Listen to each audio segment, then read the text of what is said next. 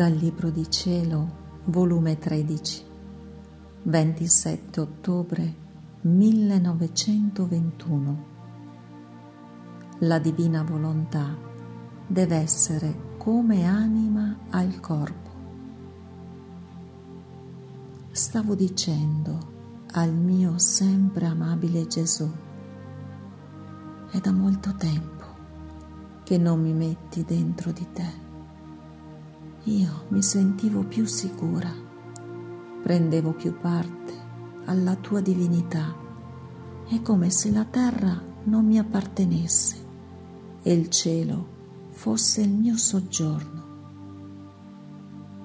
Quante lacrime non dovetti versare quando il tuo volere mi metteva fuori. Il solo sentire l'aria della terra mi era di peso insopportabile, ma il tuo volere vinceva.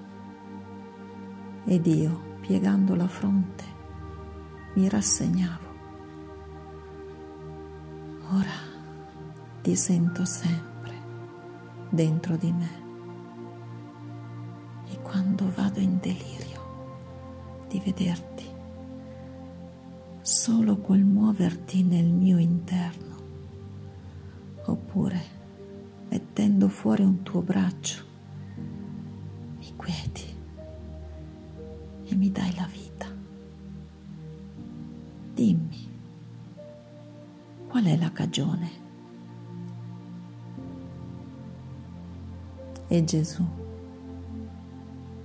figlia mia, è giusto dopo d'aver portato te nel mio interno tutta la mia vita, è tuo dovere che tu porti me nel tuo interno tutta la tua vita.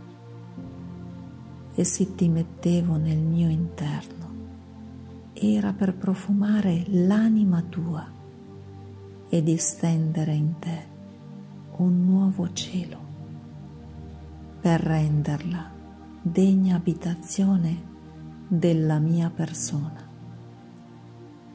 È vero che ti sentivi più sicura e le gioie piovevano su di te, ma la terra non è luogo di delizie, ma il dolore è il suo retaggio e la croce è il pane dei forti molto più che dovendo stabilire in te il centro del mio volere, era necessario che vivesse in te e che ti servisse come anima al corpo. La mia volontà mai poteva scendere in un'anima in modo singolare e fuori dell'ordinario se non avesse le sue prerogative distinte. Come alla mia diletta mamma non potevo scendere io, Verbo eterno, se non avesse le sue prerogative distinte e il soffio divino non avesse soffiato in lei come a nuova creazione, da renderla mirabile a tutti e superiore a tutte le cose create. Così in te, prima la mia umanità ha voluto fare stabile soggiorno per prepararti e poi, come anima al corpo, ti sta dando la vita della mia volontà. Tu devi sapere che la mia volontà deve essere come l'anima al corpo. Vedi, anche in noi succede questo, tra le tre divine persone. Il nostro amore è grande, infinito, eterno. Ma se non avessimo una volontà che anima e dà vita a questo amore, il nostro amore sarebbe senza vita, senza opere. La nostra sapienza dà dell'incredibile.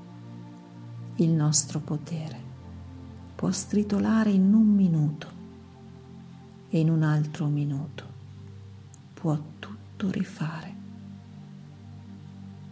Ma se non avessimo una volontà che volesse manifestare la maestria della nostra sapienza, come la manifestò nella creazione, in cui tutto ordinò e armonizzò insieme, e quel suo potere la impuntò in modo che non può spostarsi un tantino. L'una e l'altro sarebbero stati senza nulla fare, e così di tutto il resto dei nostri attributi.